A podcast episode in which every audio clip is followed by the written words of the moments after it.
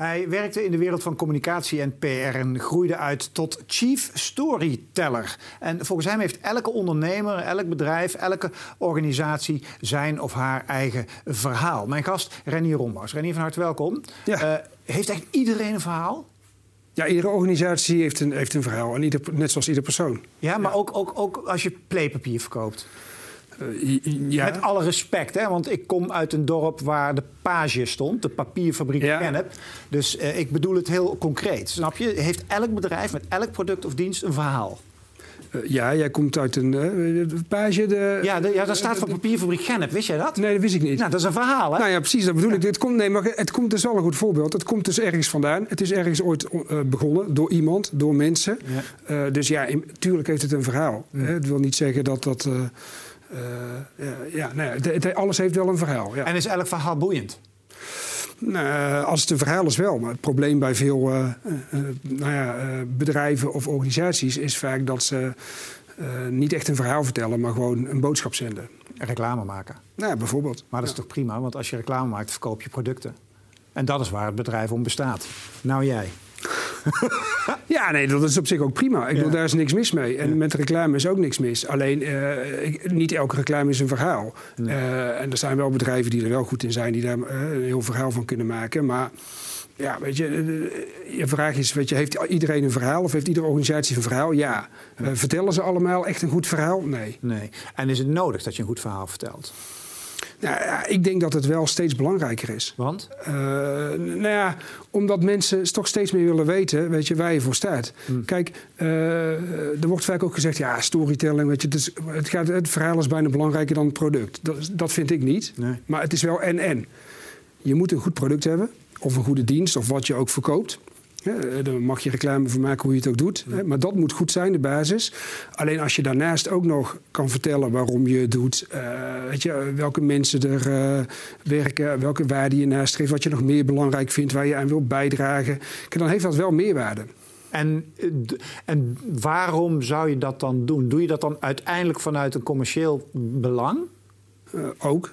Uh, deels weet je, doen bedrijven dat ook wel, of, of organisaties of, of, leiders, omdat ze dat zelf willen. Mm. Maar het is natuurlijk ook een commercieel belang in die zin dat je je graag wil onderscheiden. En die, die reclames zijn eigenlijk ook bedoeld om hoe kan ik me nou als bedrijf onderscheiden? Mm -hmm. Nou, dat kan met een verhaal. En dan zeg ik, weet je, waar ik probeer bedrijven of leiders mee te helpen, is van ja, weet je, hou het nou authentiek. Mm. Je, je, je hebt gewoon heel veel te vertellen vanuit jezelf. En als je dat doet, dan onderscheid je je al wat makkelijker. Hoe kom je bij die term chief storyteller? Ja, weet je, ik, ik heb inderdaad een verleden bij, ik heb bij, bij grote organisaties gewerkt. Ik heb bij PR communicatiebureaus gewerkt. Ik ben helemaal van oorsprong ben ik journalist. Dus ik heb altijd al iets met verhalen gehad. Ja. Uh, en vervolgens kwam in storytelling voor mij eigenlijk alles samen. Namelijk het maken van een verhaal, uh, het adviseren van bedrijven. En nou, op een gegeven moment was ik voor mezelf begonnen. En uh, nou, ik, ben, ik, was aan het zoeken naar een leuke naam. En dan kan ik zeggen, joh, uh, Reinier Rombouts, PR en communicatie. Zeg niks. Uh, toen dacht ik, ja, weet je, de storytelling vind ik mooi. En ik kwam, was daar wat dieper aan het kijken. En toen kwam ik tegen dat in Amerika, uh, waar, waar, ze vaak al net iets verder zijn dan uh, wij hier. met, ze, met wat? Nou ja, met sommige, niet met, ja, ik, sommige dingen hoop je dat ze niet verder zijn. Nee. Maar goed, nee, maar daar hebben sommige grote bedrijven, zoals een Nike, of zo, die hebben een, echt een chief storyteller in oh, dienst. Ja, dus die, die iemand functietitel bestaat. die bestaat. Maar klinkt ook als een, board, als een C-level functie dan. Ja, nou ja, dat is wel grappig. Die, die, ik, wat ik leuk vond, is die, die titel die bestaat echt. Alleen niet zozeer in, in Nederland of in Europa zie je het ook niet veel. Dus dat vond ik leuk. Het valt ook een beetje samen, weet je, wat ik doe. Hm. Uh, het helpen met uh, verhalen en communicatie bij bedrijven. En inderdaad, wat je zegt, de chief, dat is ook wel grappig. Is dat, nou, ik, adviseer ook, eh, ik heb ook best veel gewerkt voor, nou, weet je, top mensen. En dan heeft dat ook wel iets grappigs, weet je. Dan, zij zijn dan CEO of weet ik wat ze allemaal zijn. En nou, ik ben dan chief storyteller. Ik heb natuurlijk een bedrijfje van niks, maar weet je, dat, qua naam geeft het dan een soort level. Ja, Want wat is, wat is uh, even schoenmaker met de zolen en zo? Wat is jouw verhaal? Ik kan niet zeggen dat jouw verhaal versleten ja. is, maar ik bedoel eerder zo van als we praten over wat je doet, is het natuurlijk ook leuk om te projecteren op jezelf. Hè? Zeker. Uh, dus wat, wat, wat, is jouw verhaal als jij, bij, als jij uitlegt wat je doet en wie je bent? Nou ja, kijk, wat ik, wat ik net zeg, hè, ik, eh, bij mij is dat wel samengekomen vanuit journalistiek, uh, werken bij organisaties, het werken bij bureaus. Op die manier zeg maar, heb ik ja, een beetje uitgevonden wat ik leuk vind. en wat ik steeds meer ben gaan doen, dus op een gegeven moment ben ik zelf voor mijn, had ik een weblog, toen ben ik begonnen met Chief Storyteller. Uh, en wat ik zelf dacht was van ja, weet je, ik, ben, ik was zelf wel geïnspireerd door sommige mensen voor wie ik had gewerkt. Ik zag namelijk een heel groot verschil tussen uh, leiders voor wie ik graag wilde werken. En waarbij ik merkte, ah, daar ben ik zelf ook uh, stukken beter. En mensen waar ik helemaal niks mee had of waarvan ik dacht... Pff, en toen ben ik dat gaan onderzoeken. En toen ben ik gaan kijken, joh, toen ben ik die eh, leiders, of ben gewoon bij een paar begonnen en toen ben ik er steeds meer gaan benaderen. En gevraagd van, joh, mag ik jou interviewen? En toen ben ik ze gaan interviewen op het vlak van storytelling. Dus weet je, hoe, hoe geef je leiding of hoe kijk je naar leiderschap en hoe gebruik je daar verhalen bij? Nou, weet je, dat heb ik uh, daar heb ik toen heel veel mensen voor geïnterviewd. En, en in boekvorm uitgegeven, toch? Nou ja, en dat is later. Dat was oorspronkelijk niet deze bedoeling. Ik vond het gewoon leuk om dat te doen. En later uh, is dat inderdaad een boek geworden wat vorig jaar uh, heb uitgegeven. Raak. Ja, raak. Benut de kracht van je persoonlijk verhaal. En daarin heb ik dan ook natuurlijk dingen verteld. Nou, en nu ben je autoriteit. Ja. Nou ja, dat weet ik niet. Als je een boek hebt uitgegeven, ja, dan ben je altijd. Want wie heb je allemaal geïnterviewd? Of mag je dan niet? Ja, die staan ook in. Ja, ja die staan in het boek. Noem, dus, uh... noem eens een, een inspirerende case. Waarvan je dacht van, nou, dat vind ik nou een mooi verhaal. Om wat voor reden dan ook. Nou, er staan er verschillende in. Wat ik zelf, uh, wat, nou ja, wat, wat ik sowieso mooi vind, is dat ik heb mensen benaderd. Ja. Uh, de, gewoon, de meeste mensen kende ik niet. Nee. En, en, het grappige is dat, zeker bij dat soort topmensen, er zitten al heel veel mensen tussen vaak. Nou, jij kent dat vast ook wel. Als je iemand wil interviewen, moet je 36 uh, lagen door. Lagen door. En ik, ik mailde die mensen dan rechtstreeks. En heel vaak zeiden ze gewoon, ja, is goed, kom maar langs. Ja. Geen probleem. Ja. Nou, een van de mensen die ik, die ik bijvoorbeeld op het spoor kwam, was Bas van der Velde. Ik kende die man maar ik zat in het uh, FD een keer te lezen.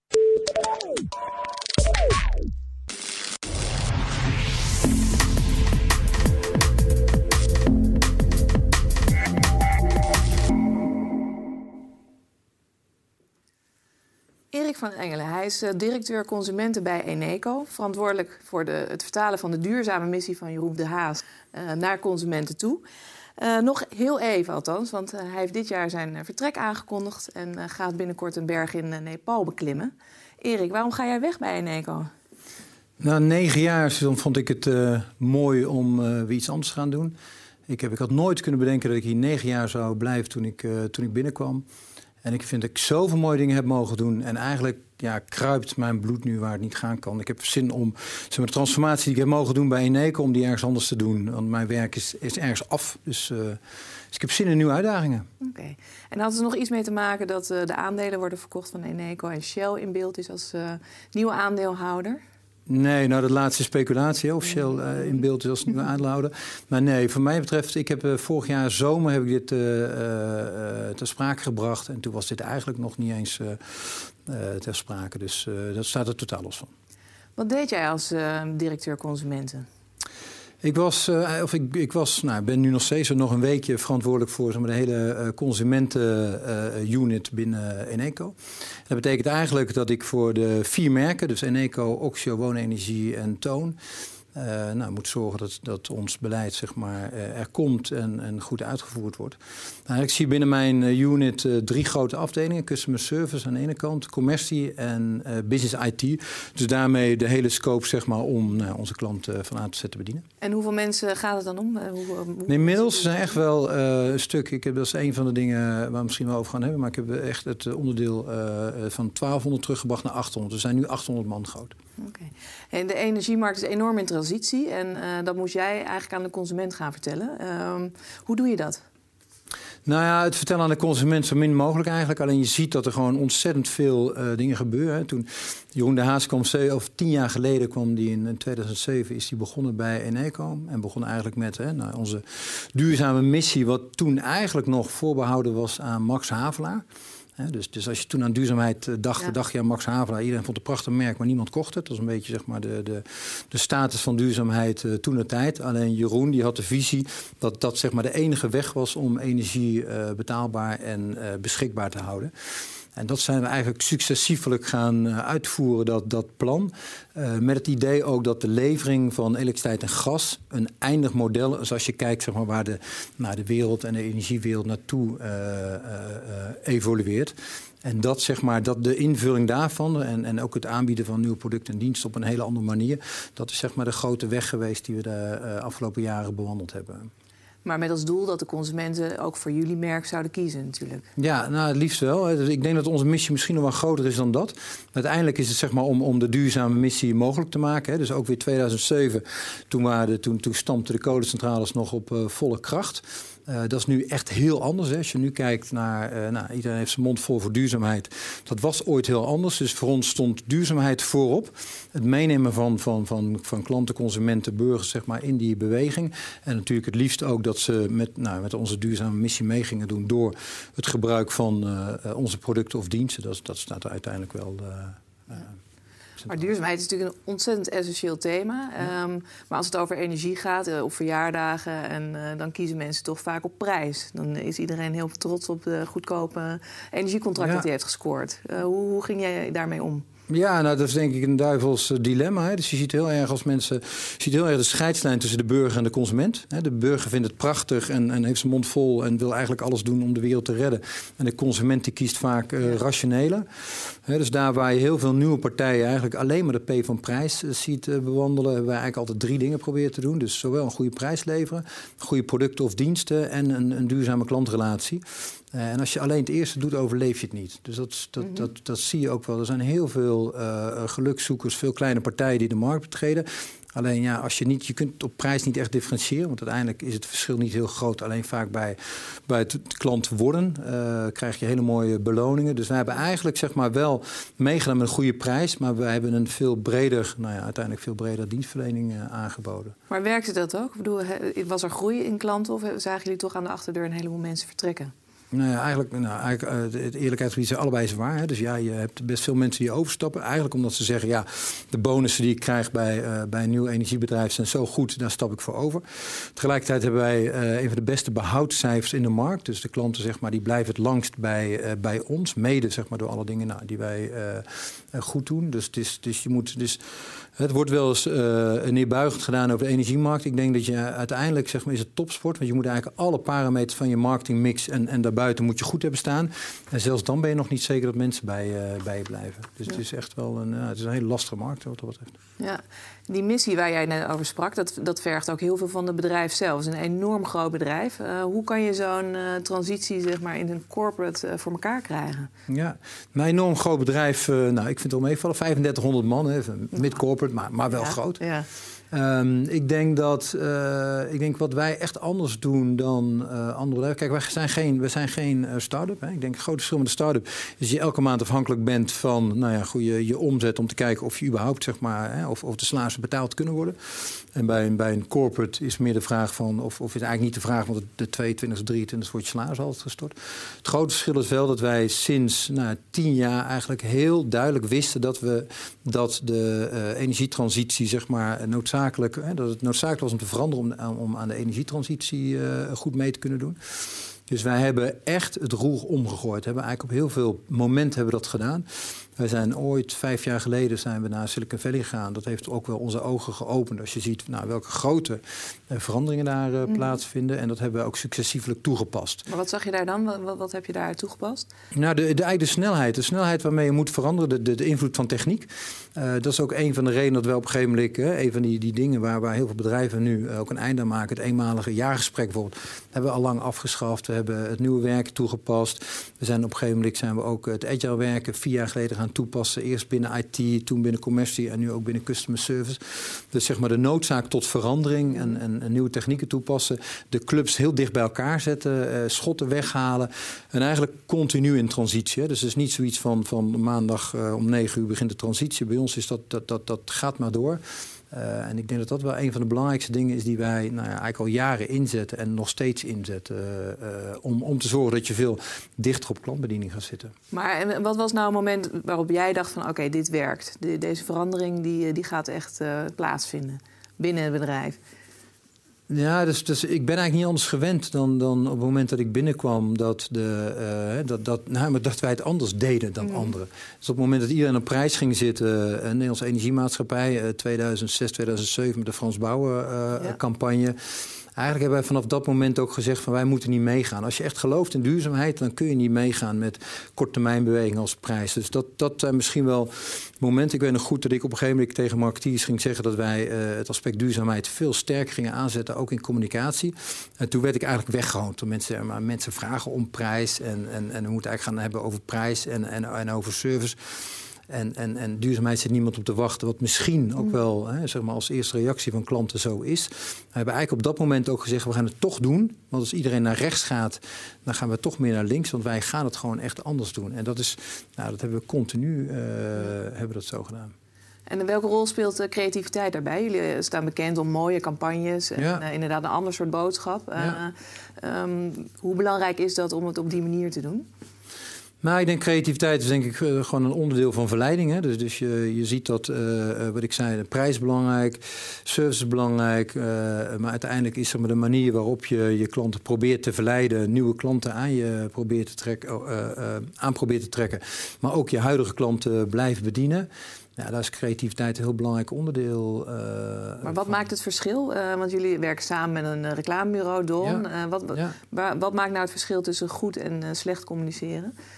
Nou, ik denk wat wij proberen is, we proberen heel erg zeg maar, dicht op onze uh, kern te zitten. Dus we hebben in, in, in het verleden ook wel met andere bureaus gekeken naar hè, hoe ga je nou zeg maar, je boodschap overbrengen. Uh, we, humor hebben we geprobeerd, we hebben allemaal gekke dingen geprobeerd enzovoort. En wat ik, waar, waar ik heel blij mee ben, is, is bij Don, is dat je eigenlijk, het, het, past heel erg dicht op elkaar. Dus de creativiteit en onze missie passen heel erg dicht op elkaar. Probeer niet te veel gekke uitstapjes te maken.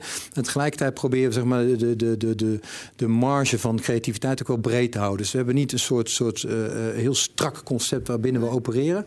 Uh, maar wel een, een soort vormtaal gecreëerd. En daarbinnen hebben we vrij veel vrijheid om, om onze duurzame boodschap te, uh, te voeren. Het merk Eneco, hoe, hoe, omschrijf jij dat? Als je dat in een paar zinnen moet uitleggen. Ik denk dat het staat voor, het is een betrouwbaar merk wat staat voor een absolute duurzame missie. En, en ik hoop dat steeds meer diensten uh, gekoppeld worden, ook aan het merk Eneco, naast gewoon dat we elektriciteit en gas leveren.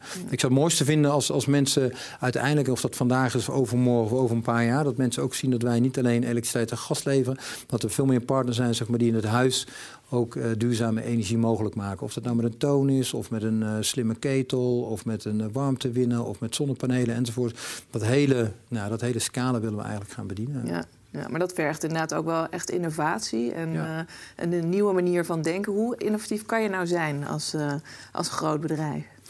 Ja, dat is een goede vraag. Het is een worsteling. Ik denk niet alleen voor ons, maar ik zie daar heel veel bedrijven uh, mee worstelen. En ik denk de crux daarvan, wat wij proberen toe te passen, is een andere manier van denken. Dus ik weet helemaal niet of wij het meest innovatieve bedrijf zijn of wij de gekste dingen ontwikkelen. Uh, ik denk wel dat wat ik probeer te stimuleren bij mensen is dat, dat, dat iedereen wel uh, eigenlijk zeg maar, heel snel uh, kan, zich kan aanpassen. Op het moment dat iets niet werkt, dat je iets nieuws probeert, dat er niet, niet wekenlang commissies en, en grote vergaderingen voor. Mm. als, ik, als we dat bereiken, dan, dan ben ik heel blij. Als ik even een voorbeeld geef. Oxio is een van onze merken. drie jaar geleden hadden we 145 man uh, bij het callcenter om alle telefoontjes aan te nemen uh, van klanten die met name belden omdat we met een iPad langs de deuren liepen drie jaar geleden gezegd, laat maar stoppen. Want dat is eigenlijk is dat, dat is een hele heilloze weg. Hè. Dus je, brengt, je, je hebt heel veel nieuwe klanten die komen als je een mooie iPad aanbrengt. Ja. Uh, je hebt uh, heel veel klanten die uiteindelijk weggaan omdat ze uh, nou, ergens anders weer iets anders kunnen ontdekken. Wat we gedaan hebben, we hebben alles op de, op de app, op de klantbediening gegooid. We hebben gezegd van dat is het enige waar we ons op gaan concentreren. Nou, die 145 man in het callcenter zitten er niet meer. Nee. Er zitten nog 35 man. En een aantal marketeers en IT'ers zitten er omheen. Gewoon letterlijk fysiek ook. En als je ziet wat het gedaan heeft met de winstgevendheid, met het aantal calls, hè, year on year uh, gaan die met 40% omlaag. De winstgevendheid wordt veel beter, de klanttevredenheid wordt veel beter. We hebben meer klanten dan, dan ooit tevoren. Dat, dat is zo'n, zeg maar nou, is ook zo'n breuk die we gemaakt hebben, omdat we dachten van ja, het heeft geen zin. Het is heel korte termijn om op zo'n manier klanten te gaan werven. Ja, je ziet gewoon, we hebben nu uh, in, in, feite werven nu alleen maar uh, online mensen. Ja. Uh, die, ja, die samen, ik, ik weet het verschil bijna niet eens meer tussen een onliner, een, een marketeer en, en iemand van customer service. Je hebt een marketeer van, te, anno nu is ook een IT'er, heb je wel eens gezegd. Ja, in hoeverre ben je dat zelf ook? Nou, ik denk dat ik, ik probeer niet te veel te zijn. Uh, wat ik probeer te doen is juist erboven te hangen. Hè. Dus, dus we hebben het heel vaak over agile werken met al zijn voor- en nadelen. Een van de dingen die ik wel tegenkom is dat mensen zeg maar, heel erg gaan, uh, gaan micromanagen en optimaliseren zeg maar, binnen iets wat ze vastpakken. Ja. Wat ik juist probeer te doen is om boven te hangen en om te kijken of we nog steeds zeg maar, op de, de goede route zitten. Dus uh, ik probeer eigenlijk nog heel nuchter te zijn. Uh, kijken of we de goede dingen doen. En, en niet te veel zeg maar, uh, in alle uh, projecten. Te, dus ik probeer niet te veel IT nee. te zijn. Ik probeer niet te veel marketeer te zijn. Ik probeer echt zeg maar, nog steeds elke dag vanuit de klant te denken. En nuchter te redeneren of de dingen die we doen nog goed zijn. en, en bij te stellen. Maar je zei wel van, ik ben naar Silicon Valley geweest een tijd geleden. Hoe, hoe blijf je bij? Want je moet wel weten wat er kan. Anders kan je ook zo'n transformatie bij Oxio bijvoorbeeld niet voor elkaar krijgen, denk ik. Nee, dat klopt. Nou, dat is inderdaad je ogen. Ik denk, uh, ik, ik noem het heel het rondjes lopen. Hè? Dus ik loop uh, of, of, of binnenrondjes, uh, of bel klanten, of op het moment dat ik benaderd word door klanten, ik bel ze altijd terug. Hè? Dus op het moment dat ik op LinkedIn of op Twitter enzovoort, ik probeer altijd gewoon even te kijken wat is aan de hand. Want blijkbaar moet er iets aan de hand zijn als, als de contacten op. Ja. En toch elke keer weer nagaan, wat gaat er nou mis? Want er gaat natuurlijk heel veel mis. Met 2 miljoen klanten heb je natuurlijk heel veel dingen die misgaan. En eigenlijk kijken, wat gaat er dan mis? En vaak zijn het hele kleine dingen. Uh, die in het proces vergaten te doen. Of het is vaak te complex denken. Dat is een misschien wel mijn belangrijkste taak. Mm -hmm. Om al die complexiteit die ook wij binnen het bedrijf hebben... terug te brengen naar eenvoud. En, ja. en, en, dat, en dat of je dan IT'er bent of marketeer of ondernemer... maar in ieder geval, dat is wel mijn uh, taak, denk ik. Ben je zelf niet uh, ook wel eens op een moment verdronken in de complexiteit? Dat je zelf ook dacht van nou, nu zie ik het even niet meer? Dat probeer ik wel te vermijden. Als je vraagt van wat, wat is nou echt wat mij te doen staat, is het dat. Nou, soms word erin gezogen, maar dat is echt als ik iets wil vermijden, dan is het te, te druk zijn en te veel in, in, in, in, in, in de operatie gezogen worden. Ja. Dus ik denk dat het me vrij goed lukt. Het is wel het grootste gevaar. Als dat eenmaal gebeurt, dan denk ik dat iedereen uh, in de tunnelvisie kan, kan gaan uh, duiken. Ja. Maar als je nou terugkijkt, wat, wat was het moment um, nou ja, dat het misschien uh, um, nou ja, linksom goed kon gaan of rechtsom verkeerde kant op? Uh, dat je toch een, een leermoment had van oké, dit was een cruciaal moment? Nou, ik vind, wij, hebben op een gegeven moment de omslag. Wat, een bijzonder moment was, was de omslag naar agile werken. Um, want we hebben echt vrij rigoureus gedaan. Op een gegeven moment zeg maar echt, echt nou, de zaak omgegooid. Um, en wat je daar ziet gebeuren is dat we er blijf een fenomeen vinden dat mensen dan denken dat de wereld veranderd is. Ja. Dus alsof de wereld van, van, van rond naar weer plat terug is gegaan. En daar zie je dan mensen die dan, dan eigenlijk het, het systeem zeg maar, belangrijker maken dan, dan de bedoeling erachter. Want de bedoeling is gewoon om, om op een andere manier te gaan werken om sneller zeg maar, de klantvraag te, te beantwoorden. Voor mij moeilijker is het niet. Maar je ziet wel dat mensen dan enorm uh, ook op slot raken in hun hoofd en zeggen van nee, dat kan niet meer, zo doen we dat niet meer, we doen het nu zo. Uh, daar heb ik heel veel gesprekken moeten voeren om elke keer weer die nuchterheid terug te brengen. Jongens, als iets niet werkt, dan doen we dat niet. Dus er is geen handboek soldaat, er is geen dogma wat we mensen opleggen. Gij zult dit doen. Er is helemaal niks. Er is alleen een, een, een mogelijk betere manier en een snellere manier van samenwerking. Uh, die probeer je op te zoeken. Uh, alleen dan merk je wel dat, dat, dat nou, als, als er chaos-theorie was bij ons, dan, dan was die op dat moment wel. Omdat mensen dan zeggen, ja, maar dat kan toch niet meer? Zo ja. doen we het niet meer. Dus ja. dat is wel een moment waar je continu zeg maar, zo'n time-out moest doen. Met z'n allen eventjes even de rust terug, uh, terugbrengen en nadoen. Waarom doen we dit? En, en, en, en als, als het niet werkt, dan doen we het niet. En dan gaan we over naar plan B of terug ja. naar plan C. En, dus dat is wel een belangrijk moment geweest. Wat voor soort leider ben jij? Uh, ik heb die vraag heb ik uh, onlangs eens teruggelegd in het team. Van, kunnen jullie mij eens teruggeven van uh, wat jullie van mij zien? Ehm, ik, heldere lijnen, denk ik. Dus, dus, dus duidelijkheid, heldere lijnen. Een aantal dingen heel goed doen, liever dan heel veel dingen half doen. Heel resultaatgericht. Um, ik denk ook wel impactvol uiteindelijk. Um, ja, ik denk dat. Tenminste, dat is ja. een beetje wat ik, wat ik terugkrijg. Ja. En je hebt nu jarenlang rondgelopen in de, in de dienstverlening. Ja. Um, wordt het nu tijd om zelf te gaan ondernemen? Of uh, misschien een keer uh, bij uh, een biermerk te gaan, gaan werken? Wat zie jij voor je? Nou, het biermerk ligt achter me. Dus ik, ben, oh ja, waar, ja. ik, ik, ben ooit marketingdirecteur bij. InBev geweest. Die, die ervaring heb ik al. Nou, ik vind het een beetje flauw antwoord misschien, maar ik vind het niet zo heel veel uitmaken. Eigenlijk, ik heb een aantal dingen. Ik heb, ik heb, tijd bij, ik heb heel lang gefreelanced ook. Dus ik heb een tijd bij een bank gezeten, bij een uitzender gezeten, bij uh, inderdaad in de bier, in de Franse kaas enzovoort. Uiteindelijk, ik word heel erg gedreven door de verandering. Uh, dus dat heb ik hier nu weer meegemaakt. En nou, die verandering die houdt niet op. Hè. Dat is wat mij drijft. En dus, dus leef ik in een hele mooie tijd. Want er is namelijk heel veel verandering. Ja, uiteindelijk is dat wat me drijft. Dus of het, of het een biermerk is, een kaasmerk is of, of, of energie. Ik vind, ik vind de, de verandervraag, zeg maar, die drijft mij veel meer dan, dan, dan het aura wat om een merk heen zit of wat dan ook. Dus je kunt mij bij het allermooiste merk zetten als daar een intrinsiek een, een te weinig uh, uh, veranderingszin is of er hoeft niet veel veranderd te worden. Dan, dan gaat mijn hart daar minder van kloppen dan dus dat is eigenlijk het antwoord ja. uh, op nou, En dan even uh, drie concrete tips voor een merk dat, uh, of een bedrijf dat in verandering is. Wat, wat zou je een bedrijf meegeven? Ja, het komt elke keer weer neer op complexiteit eenvoudig maken. Blijf, blijf nuchter nadenken. Ik kom bij heel veel bedrijven nu die willen leren van onze agile transformatie. Die stellen me allerlei vragen of ze dat moeten doen, of ze dit moeten doen. Ik had laatst iemand die zei: Wij gaan ook agile werken en bij dat onderdeel alleen, alleen dat loopt zo goed. En de enige vraag die ik daar stel is: van, maar waarom zou je dan iets anders gaan doen? Dus dat is elke keer weer uh, uh, mijn tip: is van blijf het overzicht houden en blijf je koers. Ik, volgens mij heb je allereerst een hele heldere koers nodig. Ik zie dat vaak ontbreken. En als je die koers hebt, ga daar niet te veel van uh, afwijken. Dus stel wel bij, maar uh, probeer. Het is, ik vind het heel hyperig vandaag de dag. Dus er zijn heel veel hypes. En, en, en de belangrijke uitspraak is van de korttermijn ontwikkelingen worden altijd overschat. En de, en de lange termijn. Dat is ook echt zo, denk ik. Dus ga nou niet als een, als een kip zonder kop allerlei dingen gaan doen omdat, je, omdat het moet. Eh, vermijd uh, congressen af en toe als het kan. Of, of, probeer die congressen op te zoeken waar je de nuance krijgt. Want je krijgt al, allemaal hele prachtige zwart-witte uitspraken. En als ik één ding geleerd heb, is het allemaal niet zwart-wit. Eh, alleen je moet wel hele dappere keuzes durven maken. Ja. Erik, hartelijk bedankt voor dit gesprek. Dankjewel, Suzanne. En jij bedankt voor het kijken. Veel meer video's op 7ditches.tv. Tot de volgende keer.